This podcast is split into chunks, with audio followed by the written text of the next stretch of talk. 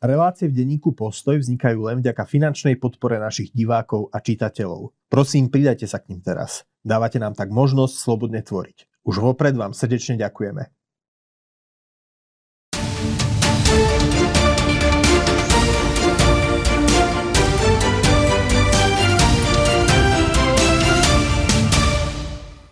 Milí priatelia, dovolte, aby som vás privítal pri ďalšom vydaní nášho volebného špeciálu z Postoj TV. Našimi hostiami dnes sú moji kolegovia Martin Hanus a Jozef Majchrák. Páni, vítajte. Dobrý Ahoj. A dnes sa budeme predovšetkým rozprávať o tom, či sme teda už naozaj odsudení na vládu Smeru, či už sa tomu nedá zabraniť, ale predtým sa vás spýtam na mm, aktuálnu udalosť tohto týždňa. Ivan Korčok ohlásil prezidentskú kandidatúru Jozef má šancu, keďže ešte zatiaľ žiadny diplomat, ktorý sa uchádzal o post hlavy štátu, ne, nebol úspešný, nebol úspešný Eduard Kukan, nebol uh, úspešný ani Maroš Ševčovič, bude Ivan Korčok na tom lepšie? To som, táto súvislosť ma ani nenapadla doteraz, ale áno, máš pravdu, nebol úspešný žiaden top diplomat. Uh, ja si myslím, že minimálne v tejto chvíli sa dá povedať to, že Ivan Korčok bude silný kandidát a jeho šance, uh, ja by som to hodnotil až po voľbách, lebo tam uh, po parlamentných voľbách, lebo tam od ich výsledku bude veľa vecí závisieť, aj napríklad to môže byť jeho potenciálny protikandidát povedzme Robert Fico, eh, Peter Pellegrini.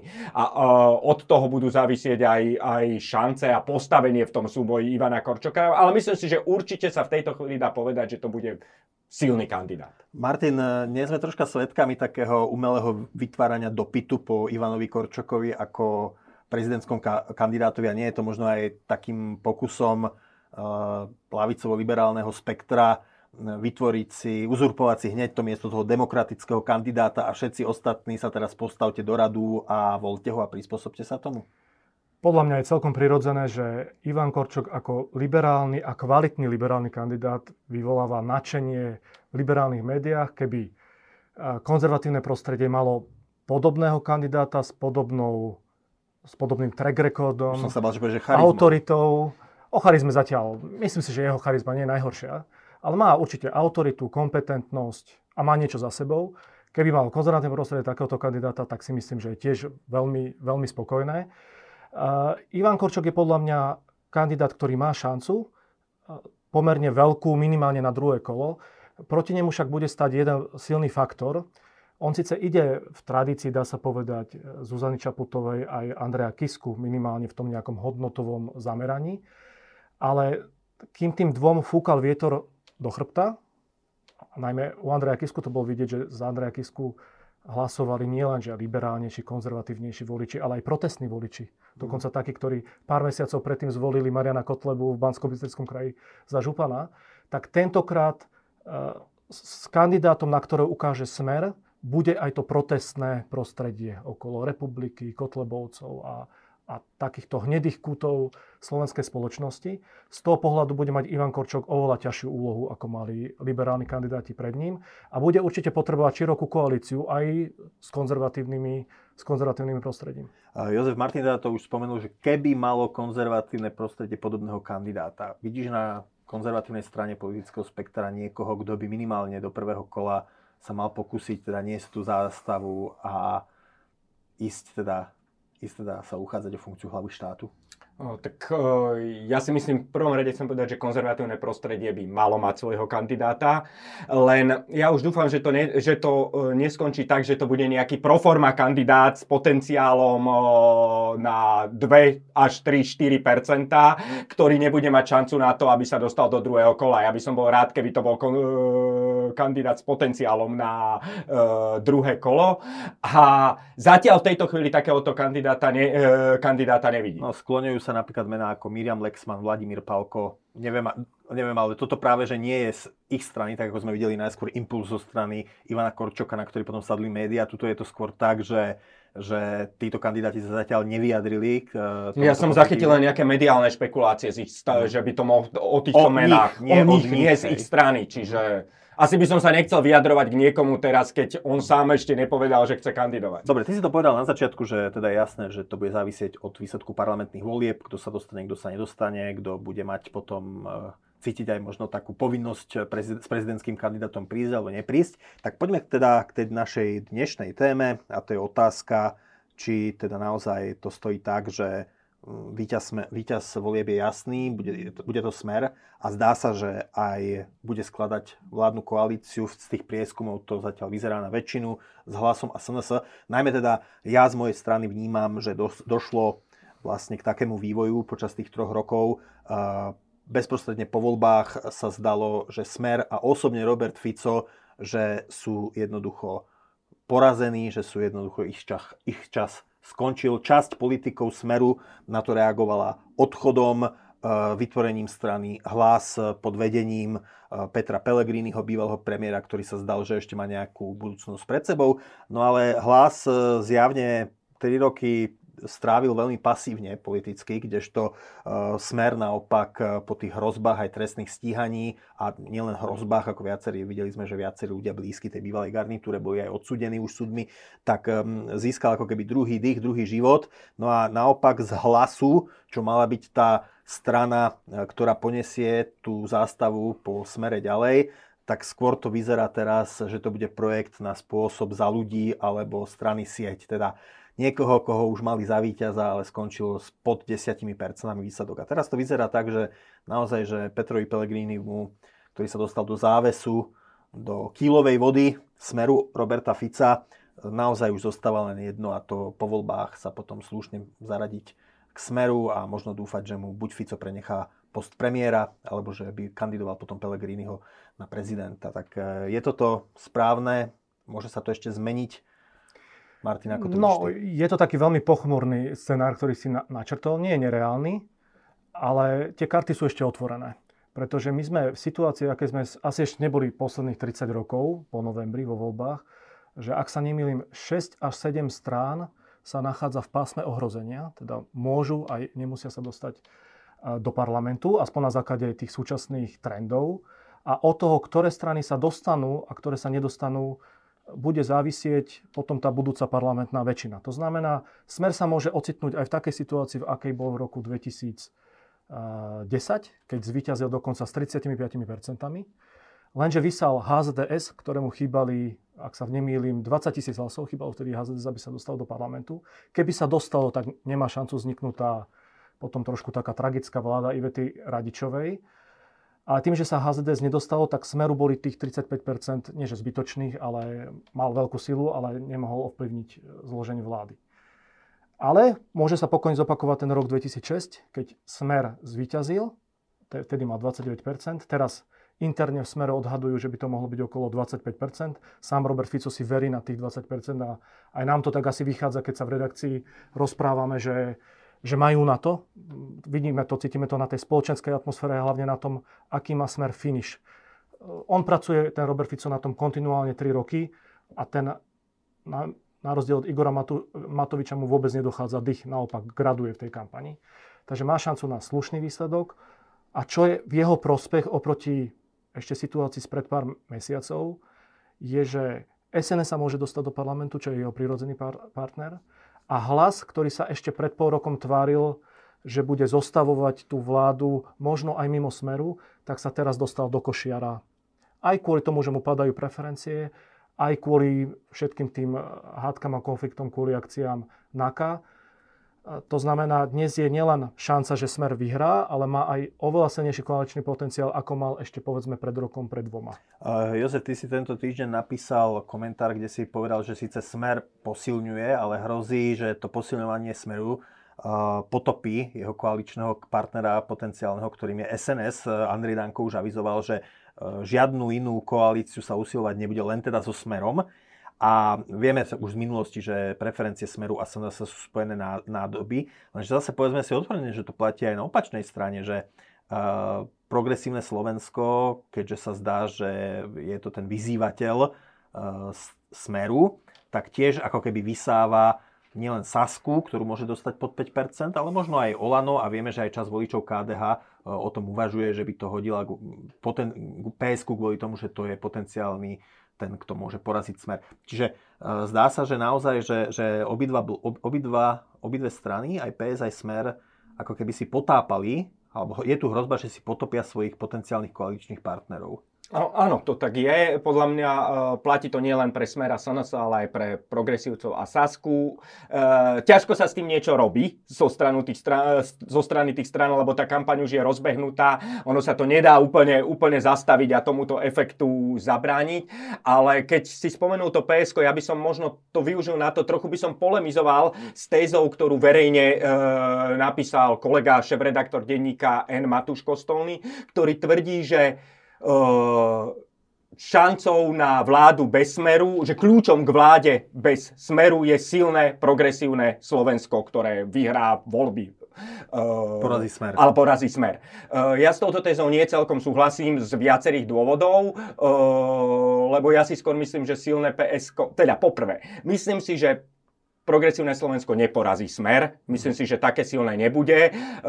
Myslím si, že smer ešte má aj veľa skrytých voličov, ten jeho výsledok bude lepší. V prípade progresívneho Slovenska si skôr myslím, že, by, že môže začať ešte vo finále e, kampane klesať, hlavne teda ak e, bude konfrontované s niektorými radikálnymi bodmi zo svojho, zo svojho volebného programu, tak to môže čas voličov e, odplašiť, ale prečo si myslím, že silné PSK znamená problém pre vládu bez smeru, je najmä to, že ak by progresívne Slovensko zostavovalo vládu, bolo by v tej pozícii, tak podľa mňa bude silný tlak v strane hlas, aby do takejto vlády nešli. Je úplne iná situácia, ak by vládu zostavoval hlas s týmito menšími stranami, ako keď to bude PSK a hlas by mal byť v takejto vláde. A potom druhý dôvod, silné PSK znamená podľa mňa to, že na základe princípu snehovej gule, ktorú si spomínal, proste sa tam nedostane Saska, môžu sa tam nedostať ďalšie menšie strany e,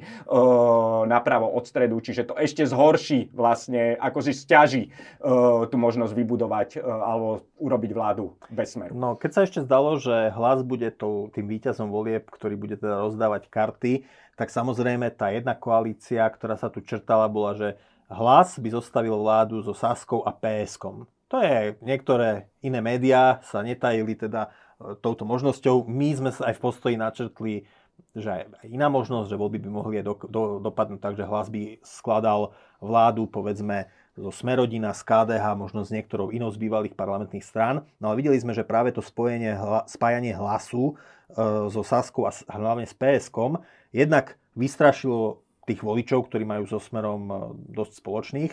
A druhá vec je, že aj vnútri hlasu to vyvol, vyvolalo pnutie, že jednoducho Peter Pellegrini dostal jasné signály od niektorých svojich e, blízkych spolupracovníkov, že keby chcel ísť po voľbách s progresívnym Slovenskom, tak opustia poslanecký klub. Čiže zdá sa, že, že aj toto sú faktory, ktoré tlačia preferencie hlasu dole.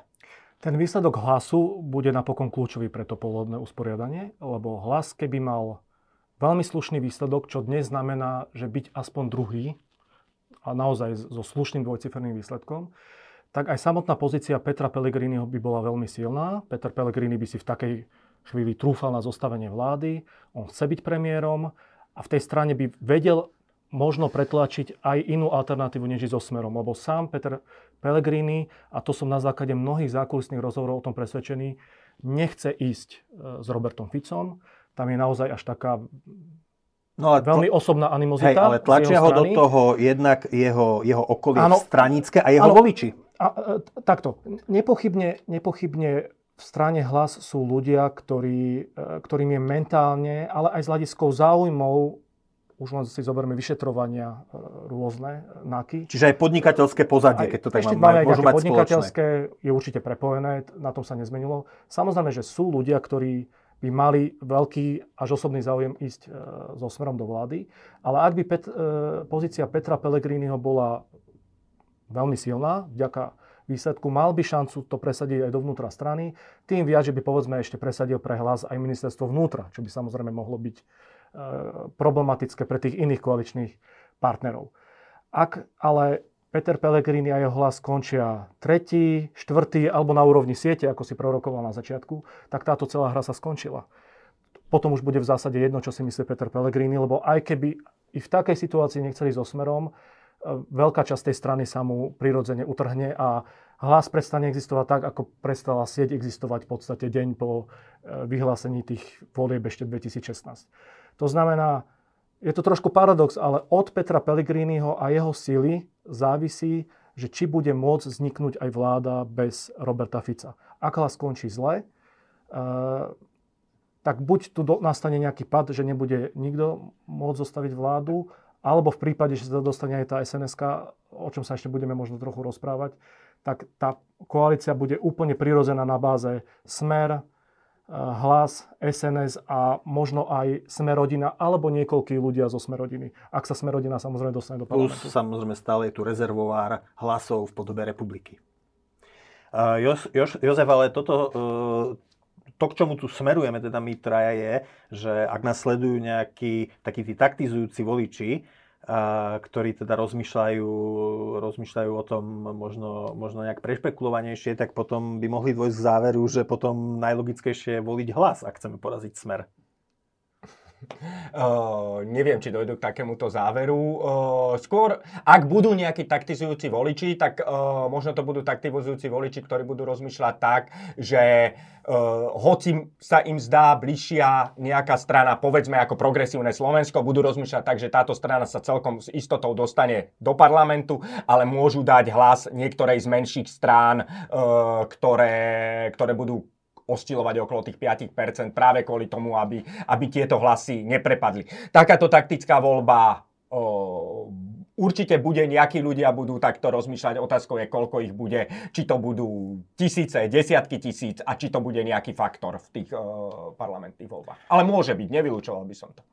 Je pani úplne vylúčená možno mm, alternatíva nejakej pravicovej zostavy, teda opakovania vlády možno v podobnom zložení, plus minus ako v roku 2020, alebo je to úplne vylúčené jednak kvôli, povedzme, keby sa všetky tie strany, teda KDH, Smerodina, Olano, SAS, keby sa prehúpli cez 5%, tak je možné ukuchtiť niečo z týchto stran, alebo je to vylúčené kvôli ich vzájomným animozitám, najmä narážam na animozity Sasky voči Olano, Olano voči tiež ďalším partnerom, oni tiež eh, mali nejaké podmienky, že nepôjdu do koalície s nikým, kto neuzná, ne, neviem podporiť ten návrh 500 eh, eur za voľby, neviem, či to uh, už stihli zrušiť, alebo to stále platí. Čiže je, je naozaj úplne zo stola, že by vzniklo niečo stredopravé po voľbách?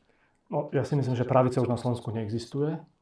To už ani tá Saska ekonomicky nie je úplná pravica. O tých ostatných už ani nehovorím, keď sú tu preteky v tom, kto ponúkne čo najviac e, výdavkov na čokoľvek, vrátane teda tých nápadov, ktoré má Olano.